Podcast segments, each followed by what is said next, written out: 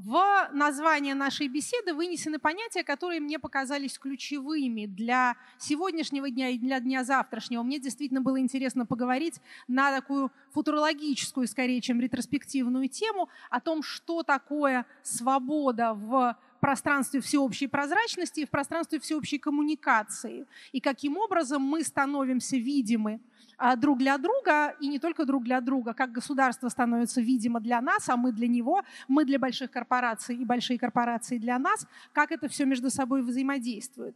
И еще одно слово, еще один термин, который у нас с вами вынесен в заголовок, это безопасность безопасность, которая мне представляется такой некоторой религией нового века. Нам кажется, что это у нас такой культ безопасности. На самом деле, как мне представляется, это в достаточной степени глобальное явление. Почему? Почему так получилось, что торговля угрозами и предотвращение этих угроз стало основным, э, так сказать, методом, одним из главных методов обогащения на административном рынке. Почему жрецы безопасности, те люди, которые обещают нам от этих, нас от этих угроз защитить, становятся главными людьми, основными политическими акторами, людьми и группами, принимающими решения в современном мире? Как ни парадоксально, мне кажется, что это происходит вследствие общего снижения уровня насилия и повышения цены человеческой жизни. Мы не очень это осознаем, но если мы посмотрим э, немного назад, то во все предыдущие века истории человечества основным политическим инструментом была война государства воевали друг с другом. Собственно, политика состояла в этом. Война была нормой, а межвоенные периоды были периодами сбора сил, организации альянсов, разрушения старых альянсов и возникновения новых. Для чего? Чтобы опять друг с другом повоевать. Существуют многочисленные расчеты на эту тему, сколько лет своей истории Европа, например, находилась в состоянии мира. Но, еще раз повторю, мы не отдаем себе отчета, насколько именно это было нормой. Великие войны 20 века едва не уничтожили человечество и одновременно э, дали ему понять, что дальнейшее продолжение политики такими средствами, оно, в общем, получается слишком затратно. Технический прогресс дошел до того, что люди получили возможность уничтожить друг друга, в общем, достаточно быстро, эффективно и, видимо, уже, э, так сказать, безвозвратно. Поэтому, а также по той причине, что экономические формации стали меняться, и, соответственно, демографическая картина а, человечества тоже стала меняться, мы стали дольше жить, Наши семьи стали меньше, у нас снизилась младенческая и детская смертность, соответственно, наши дети выживают, мы уже не э, должны рожать их в таком количестве, чтобы хоть сколько-нибудь у нас осталось. Вот произошло то, что называется у социологов вторым демографическим переходом. Люди стали не только дольше жить, но люди стали дольше активны. Возраст социальной активности продлился. Что из всего этого получилось? Из всего этого, если очень обобщать, получилось то, что политическая власть глобально от военных, а все политические лидеры прошлого, все монархи были военными, их воспитывали для войны их, так сказать, тренировали в этом качестве, и они должны были воевать. Их слава и успешность была славой и успешностью завоевателей либо отражателей, скажем так, нападений. Еще раз повторю, мы этого не осознаем, потому что это вот один из тех слонов в комнате, которых никто никогда не видит. После того, как война перестала быть этим базовым э, политическим инструментом, кому перешла эта власть? Ну, не хочется уж совсем, э, скажем так, э, выражаться лозунгами и говорить, что власть перешла от военных спецслужбам. Но, конечно, власть перешла от тех, кто обещает нам завоевание, к тем, кто обещает нам безопасность тем, кто обещает нам эту нашу все более ценную, все более долгую и, в общем, все более благополучную исторически глядя жизнь сберечь от этих самых угроз и вызовов. Всю окружающую реальность мы стали рассматривать как комплекс этих самых потенциальных или реальных будущих или настоящих угроз и вызовов. Соответственно, те, кто говорят, что мы их предотвратим и вас от них убережем, стали получать ресурсы, и, соответственно, они стали получать и политическую власть. Причем тут свобода, и причем тут, собственно говоря, прозрачность. Эта новая ситуация ставит вопрос как перед человечеством, так и перед каждым из нас. Чем мы готовы пожертвовать ради этой самой безопасности? На какие ограничения мы готовы пойти для того, чтобы самую нашу дорогую нам, понятно, жизнь а делать еще дольше и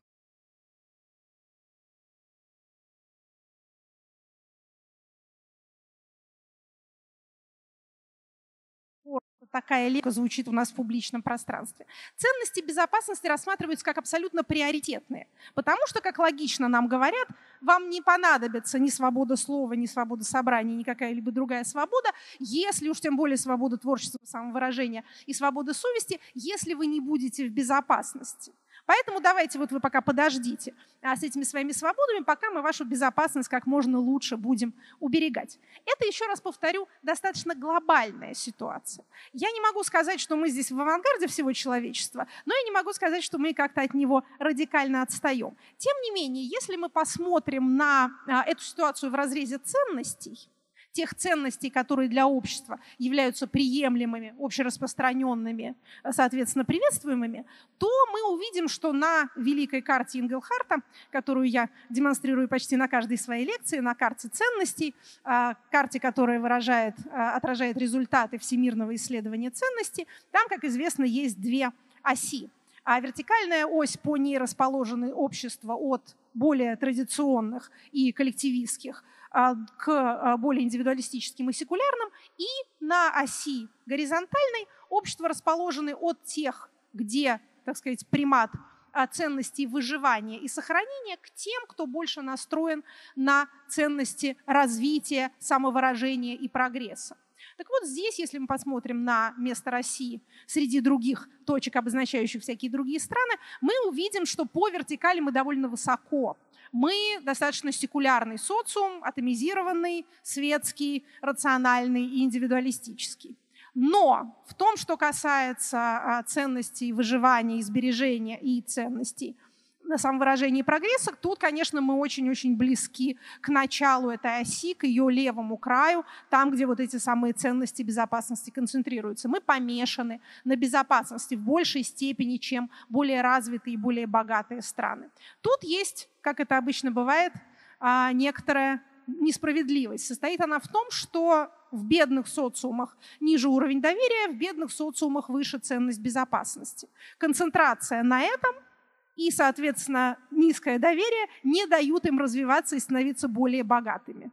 Соответственно, у них меньше оснований доверять друг другу, у них меньше оснований менять эти свои ценности безопасности а, на ценности развития, это мешает им, собственно говоря, развиваться. Еще раз повторю, это в высшей степени несправедливо. Это вот по известному принципу из Евангелия а, от Матфея у имущему прибавится, а у неимущего отнимется то, что у него есть. Это совершенно ужасно, с этим невозможно смириться. Тем не менее, да, это так работает, нужны специальные усилия для того, чтобы выйти из этого порочного круга или из этой, если хотите, расширяющейся спирали. Что нам ко всему этому добавляет наша новая прозрачность, вот эти самые новые технические средства. Они меняют нашу жизнь действительно довольно радикальным образом. Чем больше мы смотрим, мы в смысле социальной науки в целом, тем больше мы видим, что это, конечно, поворот в развитии человечества, сравнимый с изобретением книгопечатания и с появлением национальных языков. То есть то, что в прошлый раз случилось, когда вот это вот единое христианское пространство, говорившее на латыни и подчинявшееся Папе Римскому, рассыпалось на национальные государства со своими национальными церквами и с национальными языками, тогда, как мы помним, религиозные войны едва не сделали Европу безлюдной пока Вестфальский мир не определил нынешний принцип суверенитета и не решил, что государи не будут вмешиваться в дела друг друга, собственно, мир в Европе не наступил. Мы надеемся, что этот переход пройдет чуть более э, гладко э, в, в рамках той тенденции, которую я описала, тенденции повышения цены жизни и снижения общего уровня насилия. Тем не менее, масштаб перемен, конечно, очень значительный.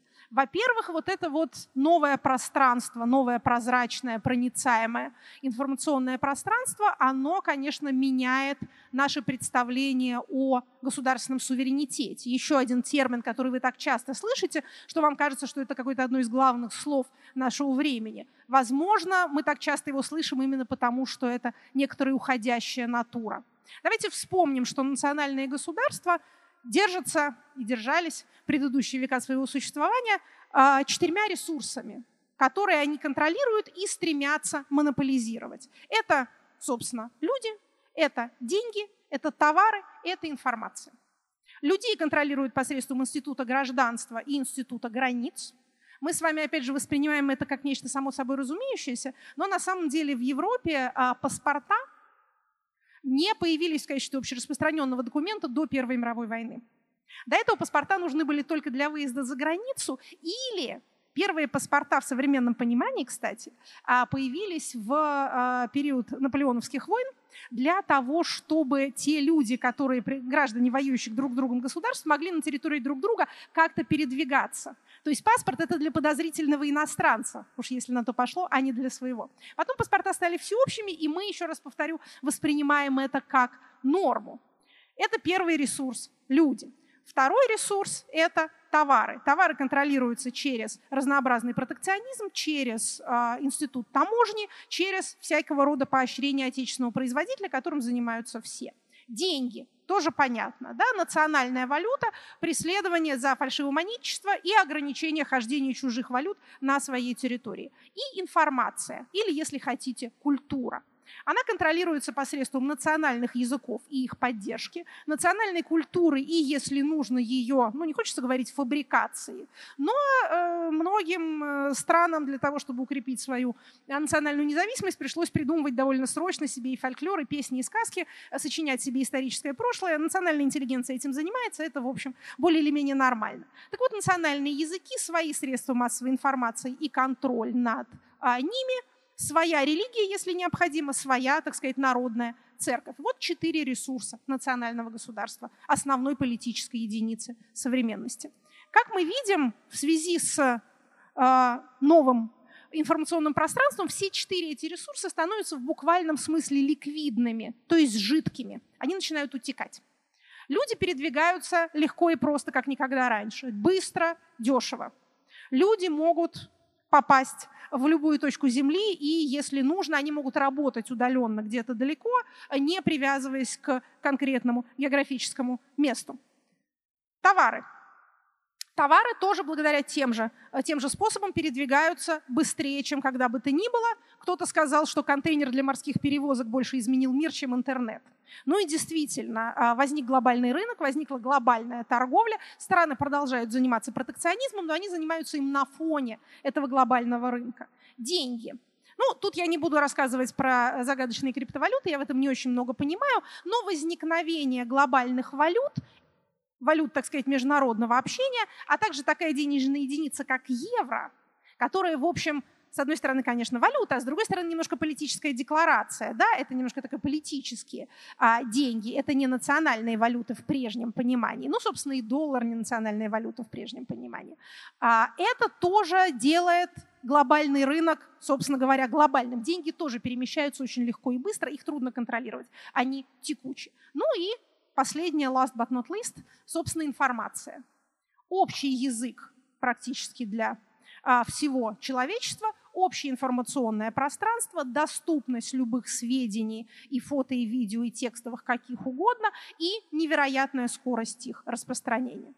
Обозначает ли это, что мы э, как-то вот хороним национальное государство? Нет опасными ресурсами, поэтому, собственно, они могут продлевать свое существование достаточно далеко. Поэтому мы не столько тут сейчас делаем э, какие-то предсказания, сколько мы пытаемся наметить тенденции тенденции, по которым человечество развивается. То, что э, вот это вот возрождение суверенитета, точнее разговоров о нем, то, что это стало такой популярной политической темой, говорит ровно об этом. О том, что вот эта прежняя жизнь э, в границах государств, она как никогда подвергается, опять же, не хочется говорить угрозе, но она подвергается эрозии. Государство чувствует беспокойство по этому поводу, но и граждане тоже чувствуют беспокойство по этому поводу. Этот самый глобальный мир, новый прозрачный, достижимый мир, он дает возможности, но он и дает и опасности. Что, собственно говоря, приводит нас к нашему ключевому вопросу о свободе. Что такое в этих новых условиях, что такое свобода?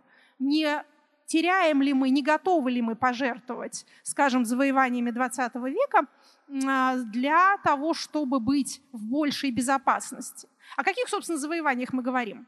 Ну, сейчас уже многие, а, наверное, а, оплакивают смерть приватности, смерть частной жизни, каковы ее понимали в течение, ну, скажем так, нескольких десятилетий 19 и 20 века на некоторой территории а, Европы и Северной Америки, мы уже видим, что этого больше нет и, возможно, больше и не будет. Почему? Потому что люди сами этого не хотят.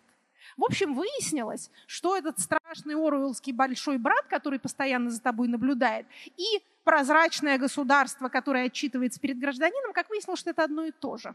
Они оба, как я сказала в самом начале, наступили одновременно.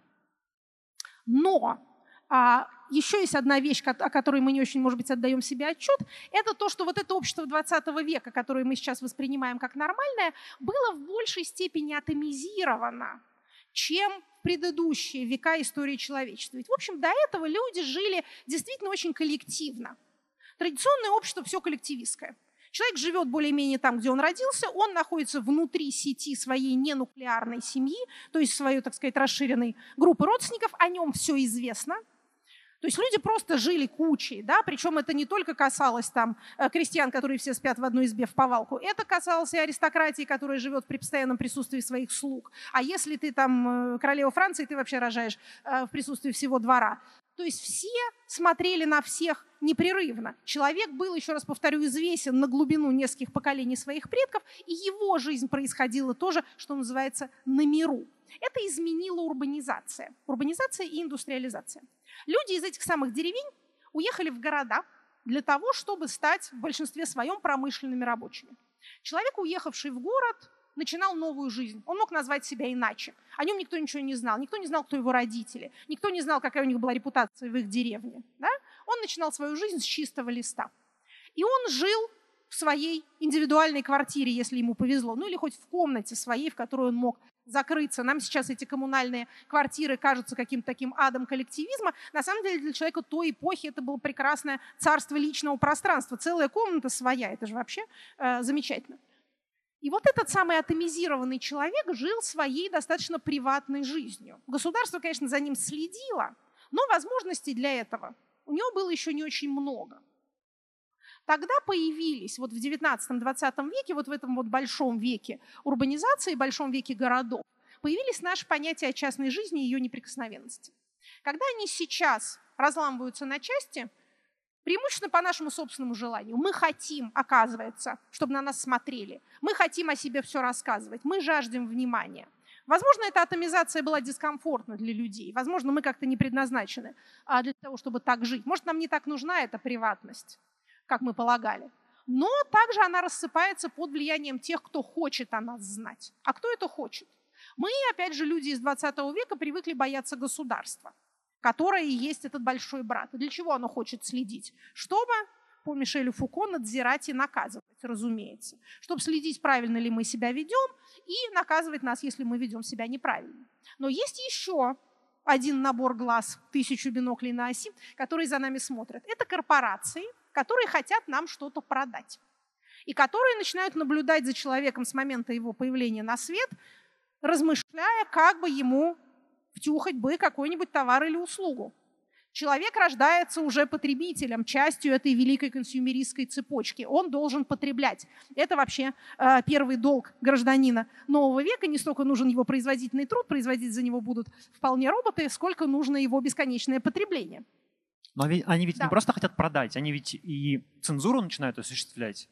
Facebook, Instagram, даже Яндекс э, ну, в этом смотрите, заподозрен. Прежде всего они, конечно, хотят продать. Цензура — это, на мой взгляд, все-таки, э, скажем так, производная от этого стремления нам что-нибудь продать, чтобы нас не отвлекало от потребления какая-то лишняя информация. Сейчас дискомфортный период, когда никто из этих новых больших акторов ни себя не знает, ни своих возможностей не понимает, ни общество не знает, что с этим делать. Мы сейчас находимся на интересной такой равновесной точке между технооптимизмом и технопессимизмом, то есть между ощущением того, что новые технологии сделают нашу жизнь еще лучше, краше и безопаснее, и э, опасением того, что роботы заберут наши рабочие места, э, корпорации установят за нами круглосуточную слежку, государство установит цифровую диктатуру.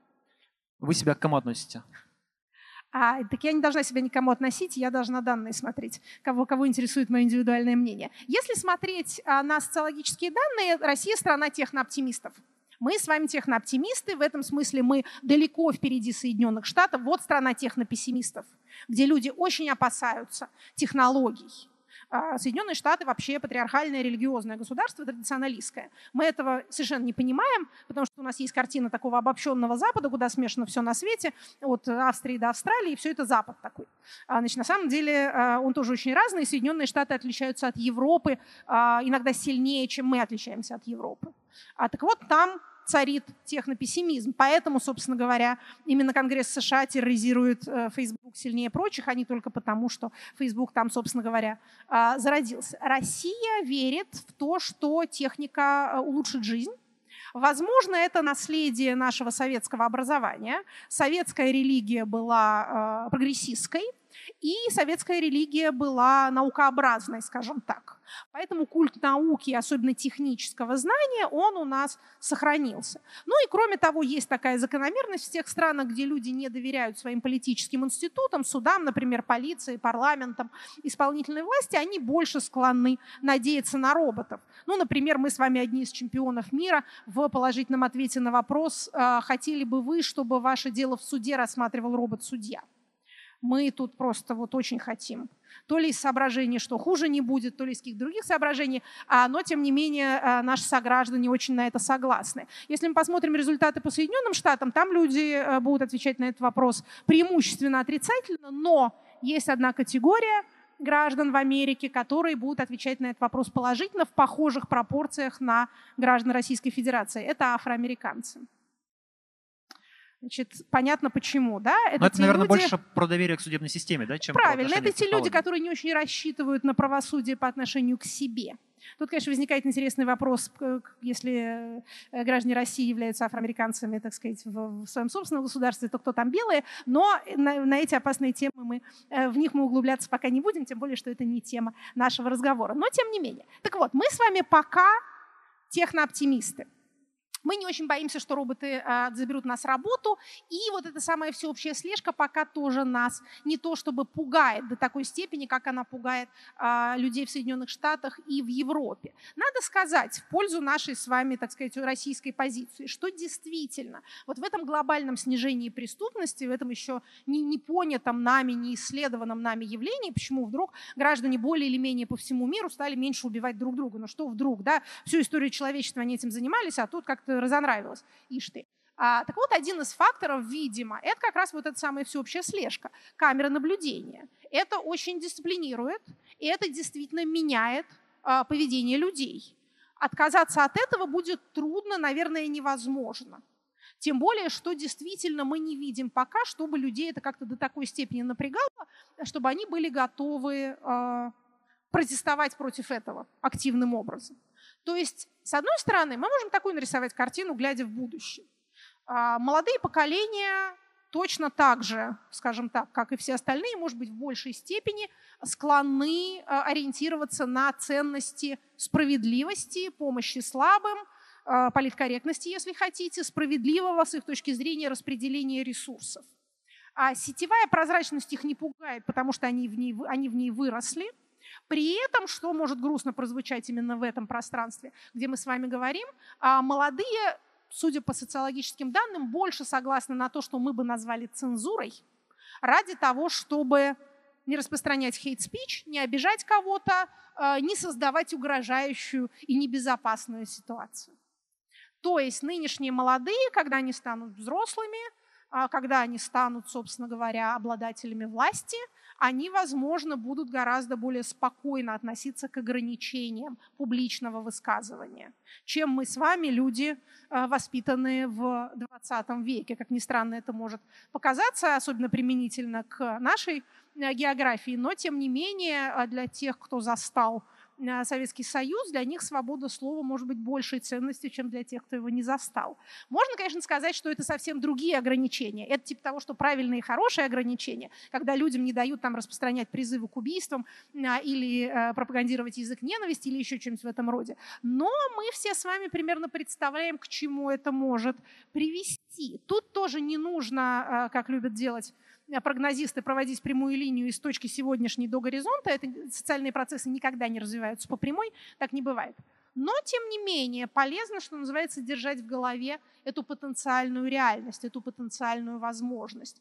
То, над чем мы еще по старой памяти посмеиваемся, эти вот ограничения на употребление всяких терминов и слов, или какие-то там феминитивы, или дискуссия о том, хорошо ли э, показывать в музеях картины с голыми женщинами, потому что это объективизирует женщин, это все никуда не денется.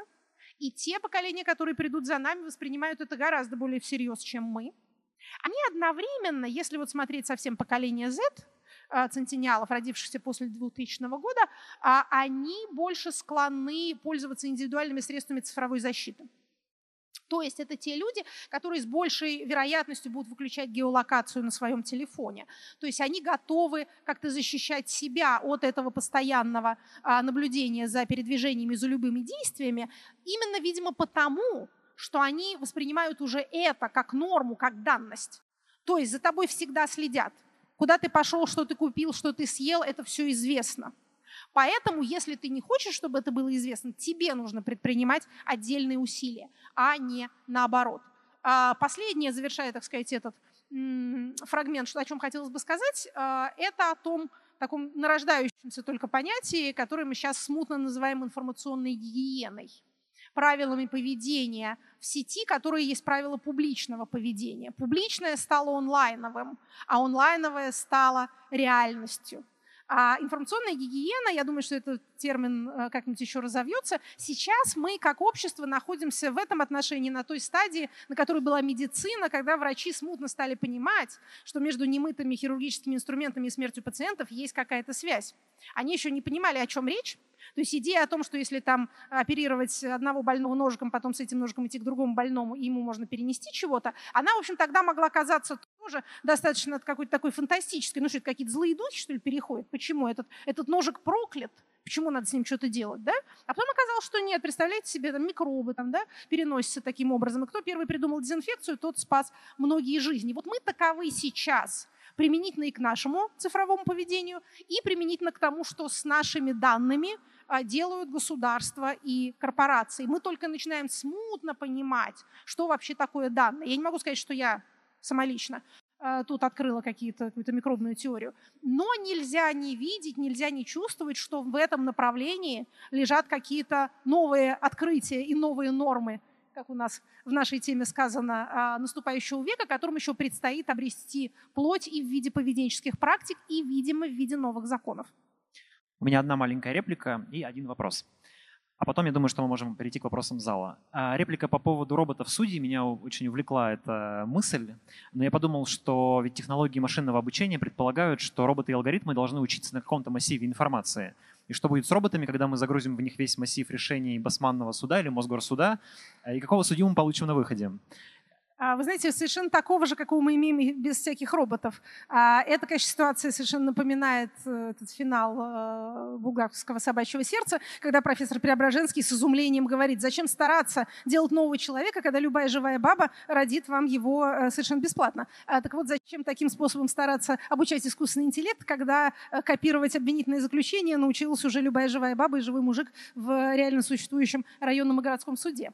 А на самом деле а, судья-робот уже существует, и то, как спокойно мы приняли его вердикты, в общем, говорит действительно о нашем выдающемся технооптимизме. А решения по штрафам за превышение скорости применяются, в общем, без человеческого участия. Да? На основании данных с камеры – и ничего никого это особенно не тревожит. Есть жалобы, есть ошибки, есть люди, которые это отсуживают, говорят, там это не я и машина не моя, но тем не менее, как практика, это распространилось, и, в общем, всем нравится, а, ну, кроме тех, кто штраф платит, но им нравится, судя по тому, что они а, не то чтобы как-то очень активно а, против этого протестуют. Судья-робот и судья-юрист за собой, конечно, тянут другого, о чем я не могу не думать в связи со своей научной специальностью, судью-законодателя. А вот до этого, я надеюсь, э, дело не дойдет, потому что в законотворческом процессе главная составляющая политическая, главная составляющая – это народное представительство. Поэтому не только робота-законодателя нельзя сконструировать, но нельзя и, как часто говорят, э, выбрать хороших юристов в депутаты, и тогда-то они будут хорошими депутатами. Нет. Э, хороший депутат не должен быть юридически грамотным, он должен быть избранным. В этом его основная добродетель. В некоторой степени, возможно, это применимо и к судье. Все-таки его функция не только в том, чтобы читать и применять законы. Его функция в том, чтобы оперировать понятием справедливости. Это очень сложное дело, соотношение между правосудностью и справедливостью приговора. Юристы, э, философы права много об этом говорят и пишут.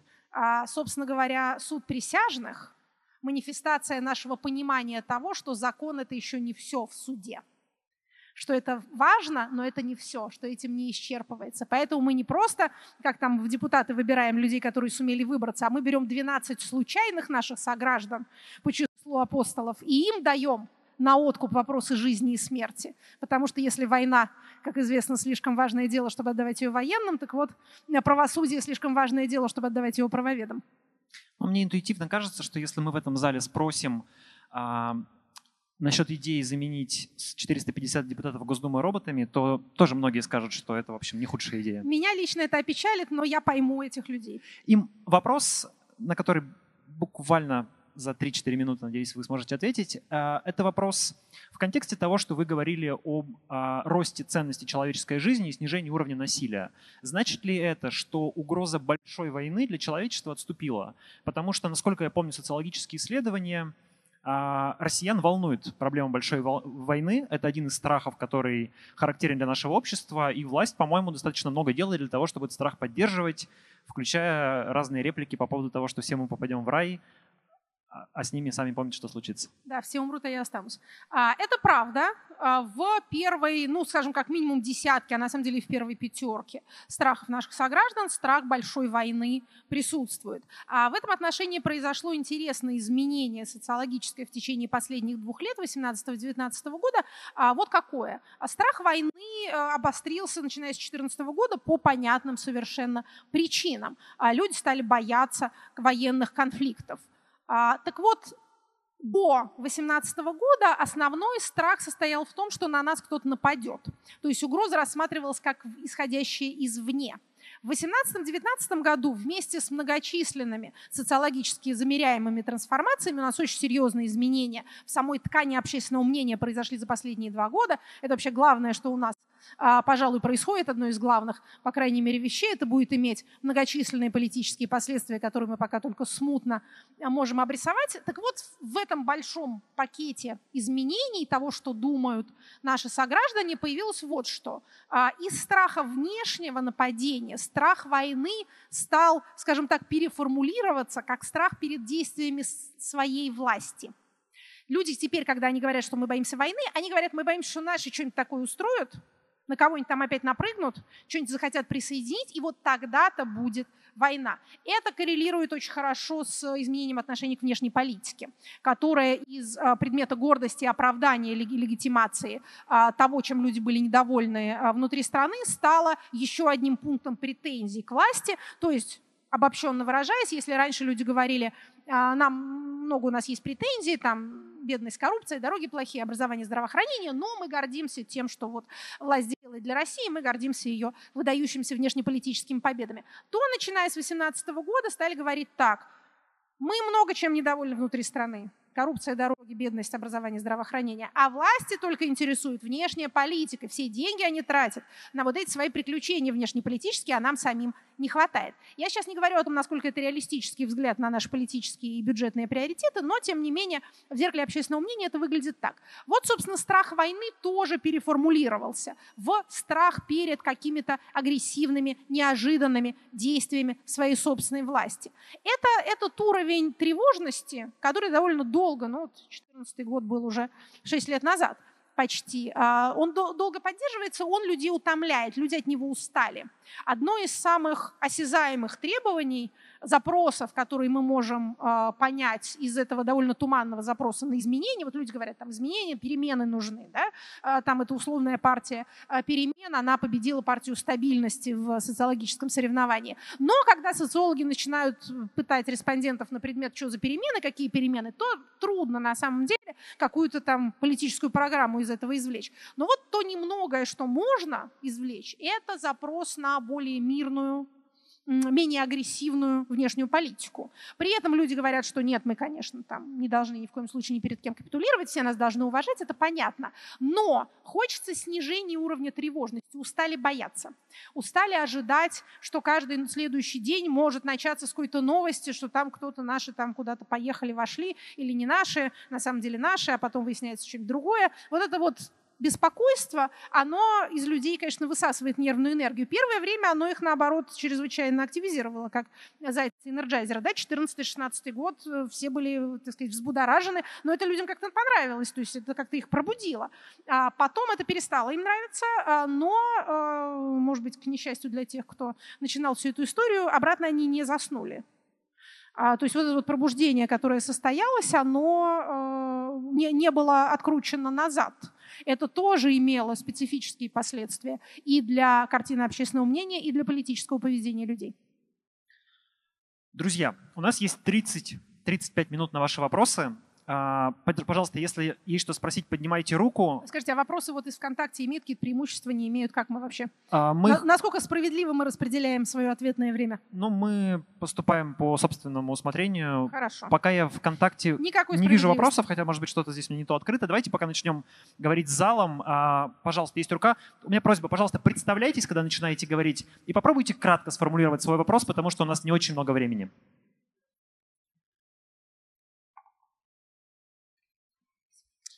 Владимир Шкрыкин.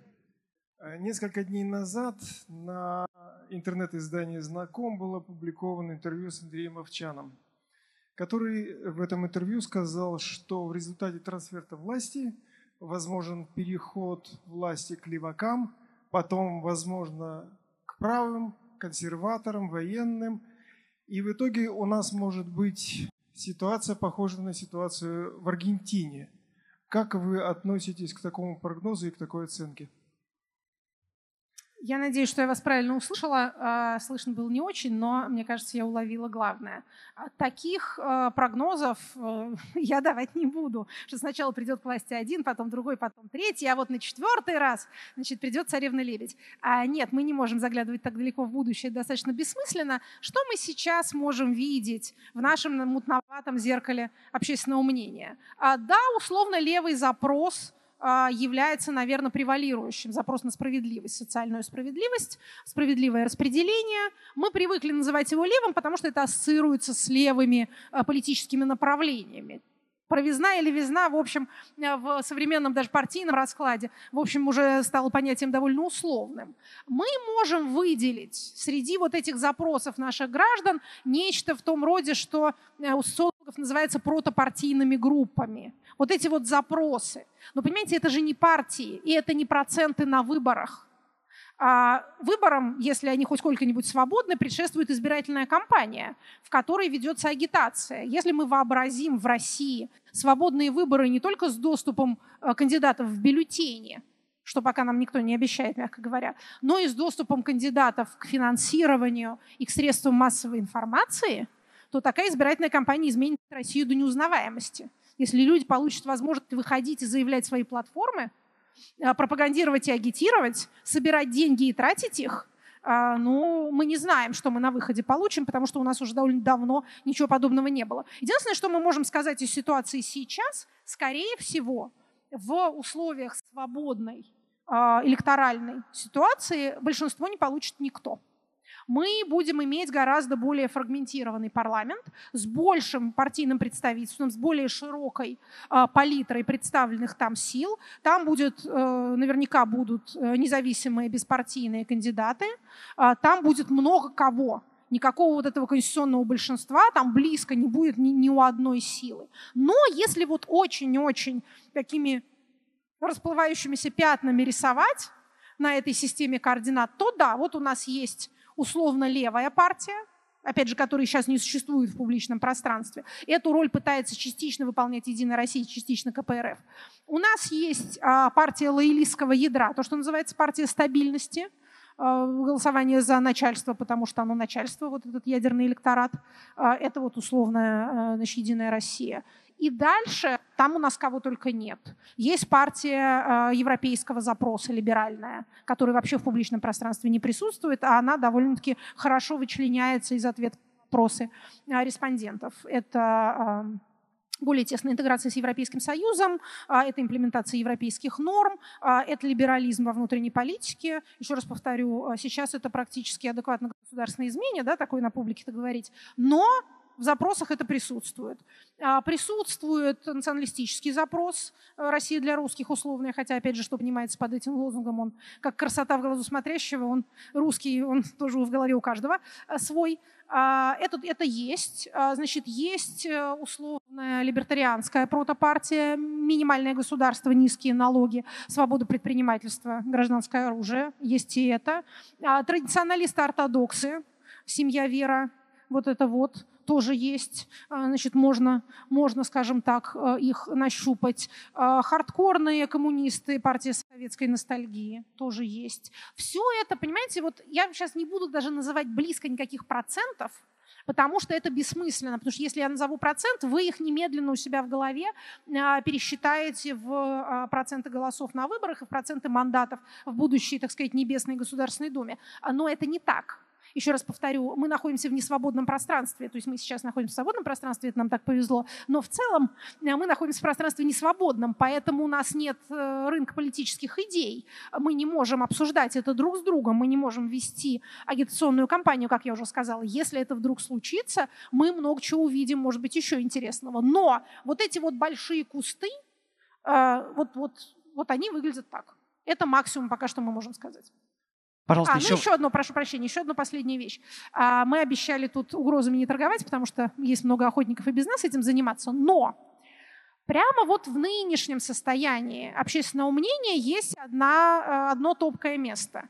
А, у нас снижается доверие, начиная с 2018 года, ко всем публичным политическим институтам, от президента до политических партий.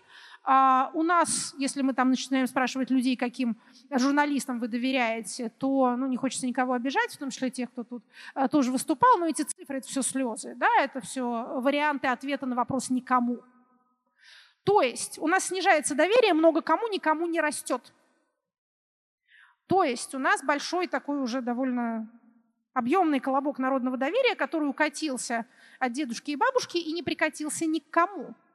А это не очень комфортная ситуация для общества и не очень естественная. То есть этот капитал, используя другую метафору народного доверия, ищет, куда бы ему инвестироваться. И кто это будет, вот этого мы точно не знаем. Тут, если, собственно, пытаться торговать угрозами, то тут есть потенциальная опасность, что выпрыгнет какая-нибудь лиса волшебная, да, или какой-нибудь добрый молодец и скажет этому колобку, давай-ка вот я-то тебя и съем. Колобок, в общем, хочет, чтобы его съели, это тоже э, более или менее понятно, но э, тут, тут, есть, тут есть свои риски. Вот это вот снижение доверия ко всем и не рост его нигде, это, еще раз повторю, очевидно, временная ситуация. Чем она разрешится? Это интересно. Пожалуйста, еще вопрос из зала. А вот там есть рука. А, у меня большая просьба, говорите, пожалуйста, громче, потому что нам на сцене не очень хорошо слышно. Хорошо. Снегирева Мария, и вопрос немного не по теме. Вконтакте опубликован ваш чудесный снимок за неделю до свадьбы. И ваш муж вот тогда понимал, какое сокровище ему досталось. Потому что мы видим, он поддерживает вас абсолютно во всех начинаниях. Я люблю вопросы из зала, они классные. Может, если бы он понимал, он бы подумал два раза. А, я не думаю, что он рассчитывал на, а, на, такую, а, на такую форму семейной жизни. Но, в общем, пока он не жалуется, пока, слава тебе, Господи, он готов это терпеть, низкий ему поклон. Что тут еще скажешь? У нас пришло довольно много вопросов ВКонтакте. Я зачитаю один из них. Извиняюсь, если ошибусь с ударением. Анна Афанасенкова. Суверенный интернет в России. Как это будет развиваться в ближайшие годы? Ну, легче всего было бы сказать, что я не могу ответить на этот вопрос за отсутствием технических компетенций. Я не понимаю, как это все устроено. А ваш э, так сказать, как это, знаменитый, э, знаменитый э, сосед Леонид Волков, он больше в этом понимает, чем я. А, но из того, что я могу, а то, о чем я могу судить, более или менее, а, я могу судить вот о чем отключение интернета в случае каких-то чрезвычайных ситуаций, в том числе э, массовых волнений, не только возможны, а уже и происходили. Мы это видели с вами сами. Это было в Ингушетии. Это, судя по всему, было этим летом в Москве на несколько часов в один из э, дней э, несогласованных митингов. Это возможно безо всяких дополнительных законодательных и технических работ. А, но Если я правильно понимаю идею суверенного интернета, там речь идет не о возможности, если что, выключить. Ну вот сейчас это в Иране, да, мы не знаем, что происходит в Иране, очень интересуемся, э, крайне своеобразный политический режим, вот все политологи следят за этим с нетерпением, почти таким же, с каким за этим следят нефтяные трейдеры. А, но они там вырубили интернет у себя, и, собственно говоря, только голубиная почта до нас доносит какую-то смутную информацию. А, так вот, в суверенном интернете идея состоит не в том, чтобы э, на, на случай чрезвычайных ситуаций иметь рубильник, а в том, чтобы иметь какую-то систему, которая в состоянии функционировать постоянно в отделении от внешнего мира. То есть такая интернет-авторкия, самообеспечение. А как говорят люди, больше в этом понимающие, чем я, это невозможно. Мы такую штуку не изобретем, и вообще ее э, не бывает. Видимо, это какая-то попытка а, подражать э, китайскому опыту. Э, мы теперь очень смотрим снизу вверх на Китай по целому ряду параметров э, и внутриполитических, и экономических. Вот, вот как это, до, до чего наше внешнеполитическое развитие нас довело. А, так вот, Насколько я понимаю, различие состоит в том между нами и Китаем, что китайский интернет там вырос, так сказать, на коленях государства. Они эту работу начали 25 лет тому назад – китайский интернет развивался как суверенный, поэтому там есть свои аналоги тех сервисов, которые а, там запрещены, глобальных сервисов, которые туда и не приходили. У нас все по-другому. Наш интернет развивался как чрезвычайно свободный вплоть до последнего пятилетия, когда его начали а, в общем, регулировать. То есть я здесь не могу вам дать ответ, который был бы сколько-нибудь удовлетворительным. С одной стороны, я не могу сказать, а, ерунда, ничего не будет, у государства большие возможности – с другой стороны, поверить в принудительное отключение интернета затруднительно, кроме тех случаев, когда, если начнется какая-нибудь заваруха, то, конечно, будут что-то вырубать. Ну, когда в Шиесе недавно значит, заезжала эта э, танковая колонна, завозила э, топливо, то они не стали там заворачиваться со сложными технологиями, они просто вырубили электричество. Соответственно, там была противоположная ситуация. У людей не было интернета стационарного, но был интернет мобильный. Ну, вот можно, можно и так, понимаете? То есть в чрезвычайной ситуации можно и так. Но опасность идеи суверенного интернета как раз не в чрезвычайщине, а именно в предположении, что можно построить такую постоянно функционирующую систему, которая будет отделена от всего остального человечества. Видимо, говорят нам, опять же, технически грамотные люди, а, так не бывает. Пожалуйста, еще вопрос из зала, если есть. Да. Меня слышно? Угу. Да. А, меня зовут Изотов Сергей. У меня два вопроса. А, первый вопрос эм, касается предстоящей переписи населения в 2020 году. А как вы считаете, какое влияние окажут результаты переписи на блоки внутренней политики и на внешнюю политику? И второй вопрос касается э, проекта Конституции 24 года. Э, есть ли у вас инсайт э, готовится проект этой конституции в черновом варианте или нет, и насколько он будет э, концептуально отличаться от конституции 93 года. Спасибо большое. Спасибо. А, ну, давайте начнем с а, проекта Конституции. Не только нет у меня никакого инсайда, но я и всем советую а, ими не пользоваться, потому что инсайдерская информация вредит научному анализу. Чаще всего это вранье, часто это вранье преднамеренное, то есть человек, который делится с вами этим великим инсайдом, хочет э, вас каким-то образом информационно использовать, но что самое грустное, даже если он говорит вам, как ему кажется, правду, э, печальная ситуация заключается в том, что эти самые инсайдеры очень слабо понимают, что происходит вокруг них. А, а они ровно те люди, которые за деревьями не в состоянии видеть леса. Поэтому, вы знаете, орнитологу не нужен инсайт на птичьем базаре. А он, может, и рад бы поговорить с какой-нибудь птичкой, но птичка не очень здорово соображает э, относительно того, какая у них там динамика э, их э, процессов биологических. Поэтому включенные наблюдения, открытые данные и публикуемые источники, они более чем достаточно для того, чтобы судить о ближайшем будущем и даже не ближайшем.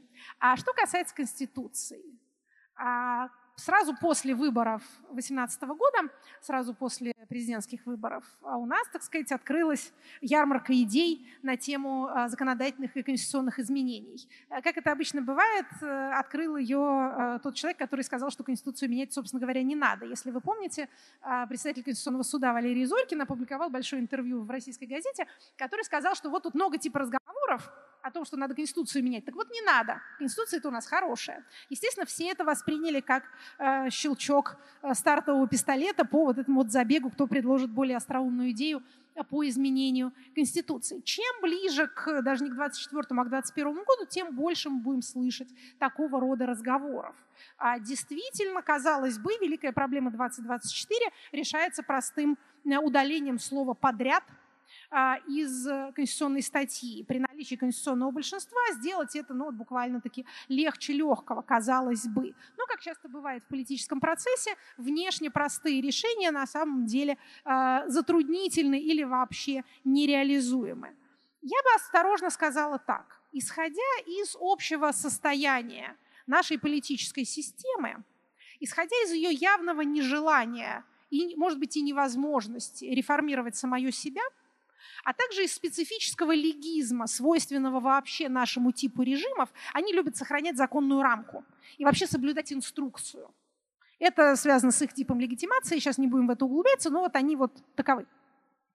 Так вот, исходя из этого, и, например, видя, как разговоры об изменении избирательного законодательства к 2021 году, судя по всему, ни к чему особенному не приведут, я бы так осторожно спрогнозировала, что и Конституция останется у нас примерно какова была. Я думаю, что вот эта общая такая вот тихая старость нашей политической машины, она подталкивает к решениям типа давайте не ломать то, что работает, вот этих пресловутых коней там на переправе не менять, куда эти кони все время переправляются, почему это постоянная переправа, э, мало понятно, но мы о них э, бесконечно совершенно слышим.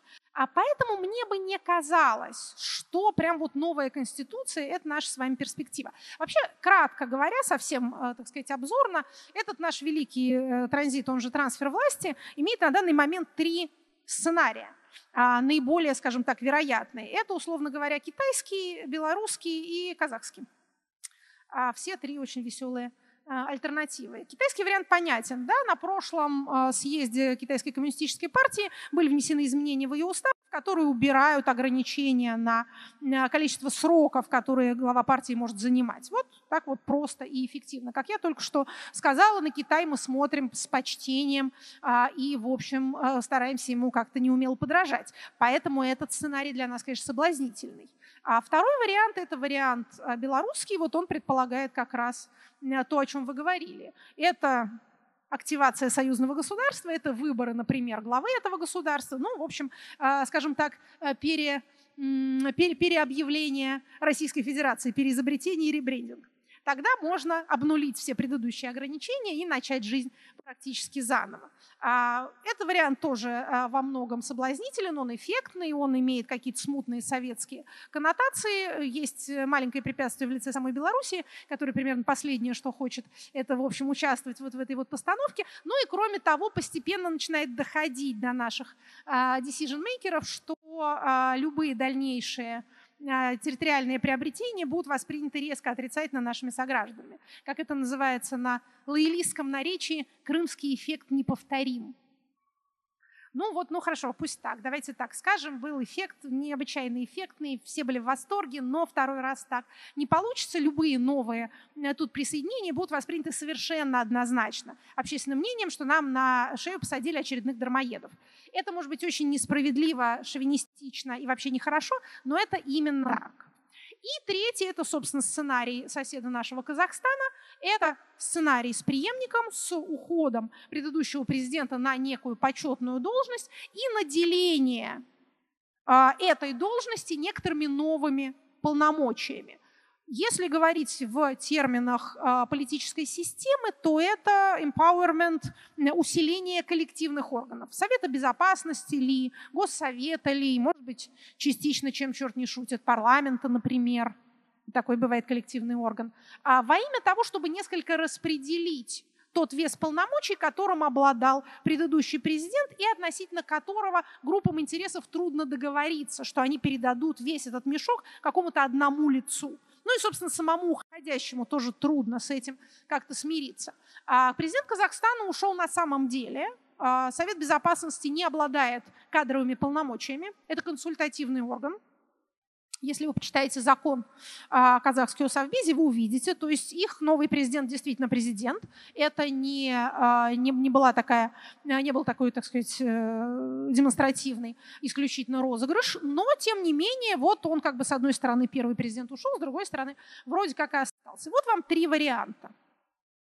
Все три, а, нельзя сказать, чтобы а, сильно демократические в общепринятом смысле этого термина. А то, о чем вы спрашивали, изменения Конституции необходимы, пожалуй, в некоторой степени возможны в третьем варианте, в казахском.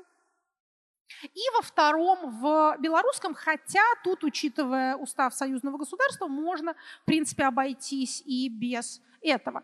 Вот так это выглядит на нынешний момент, но еще раз повторю, вот как бы такого переписывания, переписывания Конституции пока впереди у нас особенно не видно. И даже сценарий с э, коллективными органами может быть осуществлен путем изменения законов, закона о Совете Безопасности, например, закона о Федеральном собрании, без э, изменения Конституции. Так, и э, перепись. Э, значит, будет у нас перепись, что мы там на ней увидим. Очень хорошо, что она будет, нам нужны эти данные, нам нужна эта информация, мы увидим нашу демографическую картину, э, мы увидим, как у нас национальные группы друг с другом соотносятся, мы увидим самое главное, что нас волнует, конечно же, динамику потому что никакая цифра не важна нам сама по себе, вся важна только в динамике, а не в статике. А, посмотрим, кто у нас сократился, кто у нас а, вырос. Я думаю, что мы увидим на этой переписи отражение главного социального процесса последнего десятилетия, продолжающейся урбанизации или концентрации населения в крупных городах и городских агломерациях. Это звучит не очень интересно, но это действительно самый большой, самый массовый процесс в России за последние 10 лет. Это великое переселение народа. Это концентрация России в вот этих вот точках, 15-18 крупных городах и пригородных территориях, прежде всего в Москве и в Санкт-Петербурге, но и вокруг каждого крупного города, такого как ваш, который достаточно далеко отстоит от Москвы, возникает, он становится сам себе Москвой. В промежутках все больше и больше образуется пустота. Есть а, регионы, которых это выглядит не совсем так. Это прежде всего аграрный юг России, там более населена сельская местность. И это а, Северный Кавказ. Но те же процессы происходят и там. А, Краснодар стал миллионником у нас на глазах. Махачкала – это город России с самым высоким процентом естественной прибыли населения. В основном города растут за счет миграции, там еще есть рост за счет собственной рождаемости. То есть процессы везде – одинаковые. Это, конечно, создает нам интересное будущее, и это в следующем десятилетии даст нам, конечно, другую политику, запрос на которую невозможно будет игнорировать. Городская жизнь требует другого уровня политического участия, чем тот, который у нас есть сейчас. У нас еще 10 минут. Давайте попробуем успеть ответить на один вопрос из э, ВКонтакте и один вопрос из зала. Вопрос из ВКонтакте, а, мне кажется, он важный, и вы занимались этой темой. Его задает Александр Ильин. Сегодня в Москве проходит митинг против закона о домашнем насилии. Организаторы заявляют о полутора тысячах участниках. Прокомментируйте, пожалуйста, это мероприятие. Ну, я думаю, не, столько, не только мероприятие, но и само, э, саму эту повестку.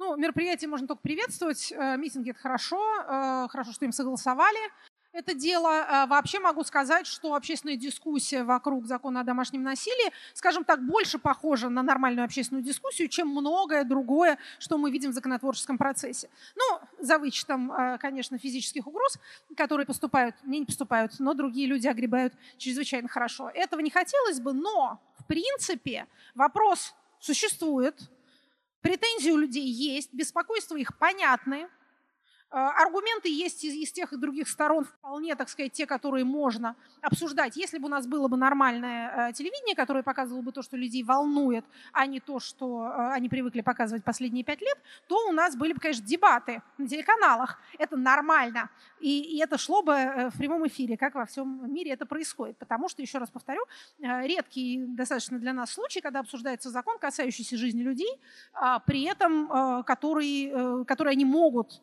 скажем так, с собой соотнести. А, так что больше, больше дискуссий, больше митингов хороших и разных. А, мы надеемся, что закон будет внесен до конца года.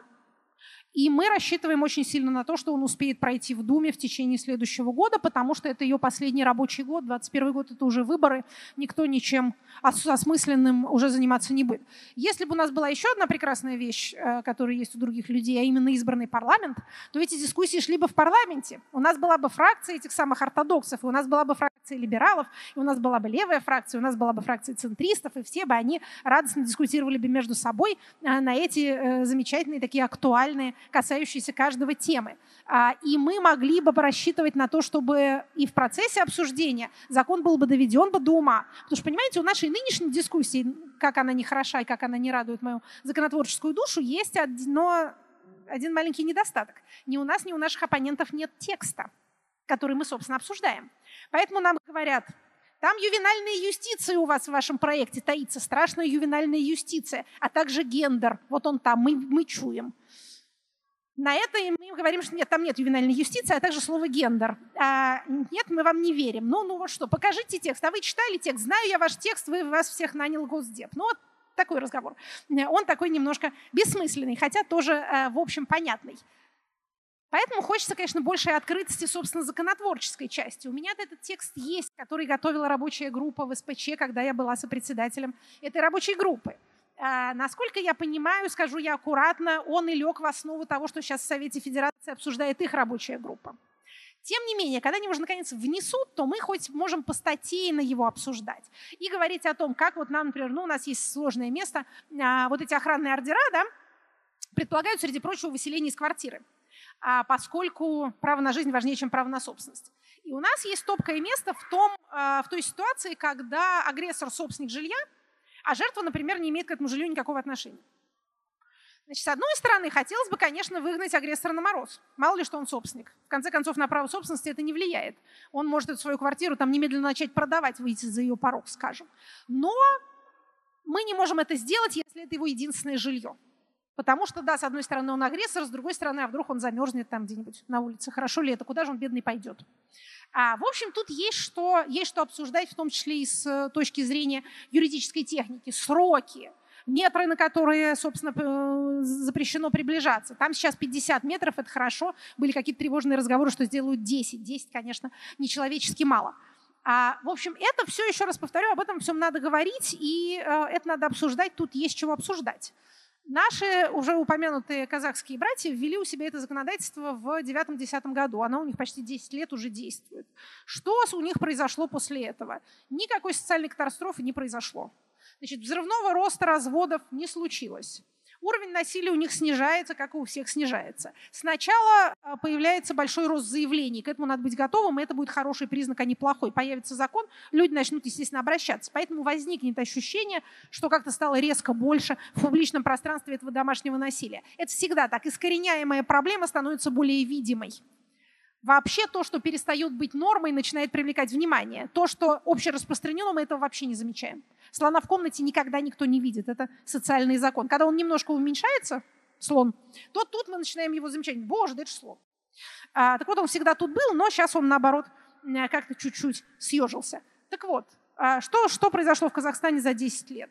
Рост числа обращений – снижение уровня насилия, снижение уровня убийств, прежде всего убийств мужчин. Парадоксальный результат. Закон о домашнем насилии защищает мужчин от убийства. Есть такое дело. Поскольку вообще их больше убивают, то если у вас общий уровень насильственных преступлений снижается, они становятся бенефициарами. Вот такая можно сказать, несправедливость, а с другой стороны, наоборот, может быть и справедливость. А значит, рост числа разводов у них есть, но плавный. Он и до этого был. Это свойство второго демографического перехода. А взрывного роста разводов не случилось. Э, казахская семья традиционная не распалась и не погибла. Детей не отбирают, вы знаете. Э, однополые браки не разрешили, принудительно всем пол на противоположный не сменили. Ну, неужели мы с вами э, как-то в этом смысле будем хуже Казахстана? А, и давайте попробуем ответить на последний вопрос из зала. У нас пять минут осталось. А, добрый день, Иван Лачимов. А, часто говорят, что а, сменяемость необходима для развития общества и политической системы. Даже если не поднимать вопрос о сменяемости высших руководителей, то мы наблюдаем ситуацию, что у нас председатель Верховного суда не изменялся с начала 90-х годов. Даже председатель главного университета страны, Московского государственного университета, избирается уже на шестой или на седьмой срок. Ему за 80 лет э, собирается внести изменения для того, чтобы э, он стал э, вновь ректором. А изменения вносятся ради этого в законы федеральные. Как привить культуру сменяемости власти и как воспитать запрос в обществе на сменяемость? Это первый вопрос. И второй, возможно ли получить автограф на вашей книге? Про автограф сейчас скажу в конце. Второй вопрос снимается. Первый, пожалуйста. А, про сменяемость. Ну, э, давайте сначала несколько извиним э, нашу ситуацию от обвинений в уникальности. Это самый рост продолжительности жизни – имеет много разных последствий, в том числе и то, что люди дольше являются социально активными и присутствуют на общественной сцене и на рынке труда. Грубо говоря, помирать стали позже, работать стали дольше. Поэтому, конечно, особенно в, даже в развитых э, странах э, всяких устойчивых демократий, там тоже есть эта обида молодых, что всякие 70-летние, которым до этого, значит, их там тихо клали на печку, переставали кормить, а тут они скачут чрезвычайно бодро и не собираются никуда деваться, занимают свои начальственные посты и, значит, э, никак их на тот свет-то не забирают. Обидно. А есть такая есть такая проблема и не только у нас. У нас это, конечно, коррелирует с тем, о чем я говорила, отвечая на вопрос раньше, с возрастом самой политической системы, не с чем-то физическим. Она, голубушка, у нас уже не молода. И ей очень не нравится, когда что-то меняется, какие-то появляются новые лица, какие-то незнакомые реалии. Хочется, чтобы все было, чтобы вот эти привычные детали пейзажа, как то Верховный суд, вот, например, там партии, вот все те же самые, там тоже у нас не молоденькие люди, да, а, руководят. А вот э, ректор МГУ, да, вы говорите, принимается, принят уже этот закон. Вот они, чтобы все так и оставались, потому что э, как бы подсознательно ощущается, что если вот они уйдут, знаете, как э, пожилые люди склонны смотреть смотреть ревнивым взором на своих ровесников, что если он еще не помер, значит, до меня очередь еще не дошла, да? На самом деле нет никакой такой очереди, это чистое суеверие, но ощущение такое присутствует. А как прививается а, сменяемость а, без принудительных, так сказать, э, усыплений пожилых людей, чтобы они освободили место? На самом деле это достигается политической конкуренцией. Политическая конкуренция создает новые места, которые можно занимать. Не обязательно смотреть голодными глазами на этот единственный стул и ждать, когда вот он-то и освободится. В ситуации политической свободы эти новые стулья ты можешь сделать себе сам, выпилить их, понимаете, из березки. И на этом своем стуле ты и сидеть. В этом, собственно говоря, смысл политической конкуренции и той ротации, которую она приносит, а не, а не в том, что кого-то принудительно сгоняют с его места. Дело ведь даже не в этом. Например, в парламентах этого вообще нет, и этого не нужно. Там есть люди, которые десятилетиями избираются. Хочет их избиратель видеть, вот он их и избирает. Ничего в этом совершенно нет дурного. Они воплощают парламентские традиции, и всеми страшно гордятся. Вон есть эти американские конгрессмены и сенаторы, которые там еще с Перл-Харбора как заседали, так и заседают. И отлично. Вопрос не в том, чтобы выгнать старых, Вопрос в том, чтобы у молодых была возможность, понимаете? А эту возможность они могут и сами себе создать, если только то пространство, в котором они оперируют, будет свободно. А баллотироваться же не обязательно нужно на самый главный пост в государстве. Опять же, в здоровой политической системе этот лифт идет с самого низу, из самого главного муниципального уровня, местного, где всегда есть место для новых идей, для новых людей и для новых, так сказать, повесток, как это нынче называется, и где можно понравиться избирателю, э, не очень вложив большое количество ресурсов. Это шанс для молодых. Если там закрыто, то в этом виноваты не старики, которые оккупировали все места, а ригидность самой системы. Поэтому э, не надо никому специально пропагандировать сменяемость, надо чуть-чуть отвинтить э, выбранное законодательство и дать людям баллотироваться туда, куда они хотят. И мы увидим такое обновление, э, которого мы никак не ожидали. Страна большая, людей в ней много, все они совершенно замечательные люди и заслуживают политических прав. Спасибо. В завершение я не удержусь, чтобы... Э, мне хочется прочитать слова, которые про Екатерину Шульман написал журналист Юрий Сапурикин. Ей удалось придумать новый и крайне убедительный язык, новую интонацию и, значит, новую реальность. Это такое постсоветское неовикторианство. Мир, в том числе русский, в основе своей добр и разумен, в нем нет никаких вечных метафизических проклятий и бездн, и все прорехи на нем можно починить не наскоком, нахрапом и разжиганием войны всех против всех, а спокойным радостным усилием. И в конце дня злодейство будет наказано, добродетель восторжествует, и можно будет устроиться в кресле за чаем и книжкой Джейн Остин. Лирический, лирический автор. Ну, спасибо ему на добром слове. Спасибо большое, Екатерина Шульман, политолог. На этом мы завершаем.